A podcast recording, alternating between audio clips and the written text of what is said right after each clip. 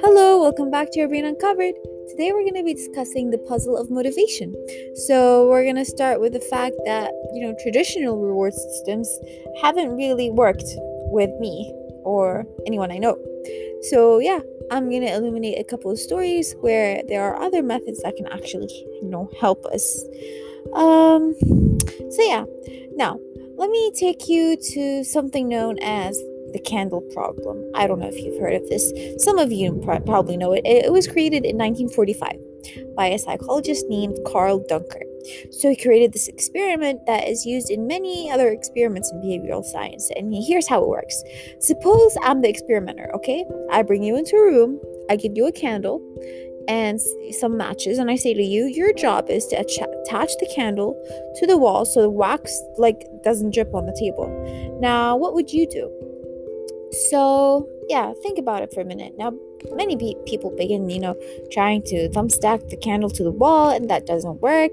Um, so, yeah, people take time to figure it out um, with like five to ten minutes. And the keys to overcome what's called functional fixedness. So, you look at that box and you see it only as a, you know, the box of matches, you just see it as a receptacle for the tacks, but it can also have other functions, right? So, as a platform for the candle, maybe.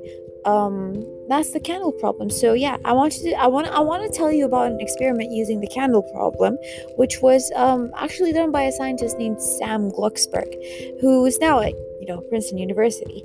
Um, so yeah, it shows the power of incentives. Um, we all know incentives. I mean, it can be from a bar of candy to a million dollars um, in a bribe. Um, so yeah, it goes a long way. Uh, he gathered his participants and he said that I'm going to time you how quickly you can solve this problem. To one group, he said I'm going to time you to establish norms, uh, you know, averages for how long it typ- typically takes someone to solve this sort of problem.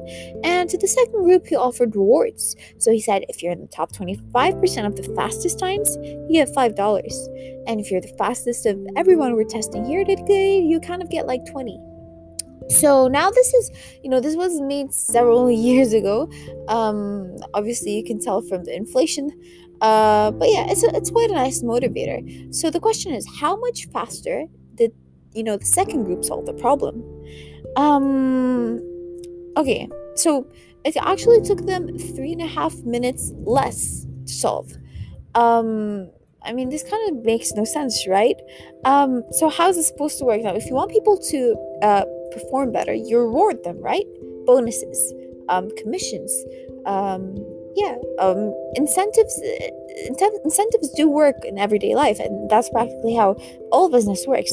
But um, shockingly, it didn't happen here. Um, so yeah like uh, these these um, incentives were designed to sharpen thinking and accelerate creativity but it kind of did the opposite. It dulled thinking and it blocked it. Now what's so interesting about this experiment is that it's not an aberration. Um, this has been replicated over and over again for nearly 40 years and uh, these contingent motivators if you i mean if you do this and you get that work in some circumstances but for a lot of tasks they actually either don't work or often they do harm. And this is some of the most. Um, yes, Mina, I'm trying.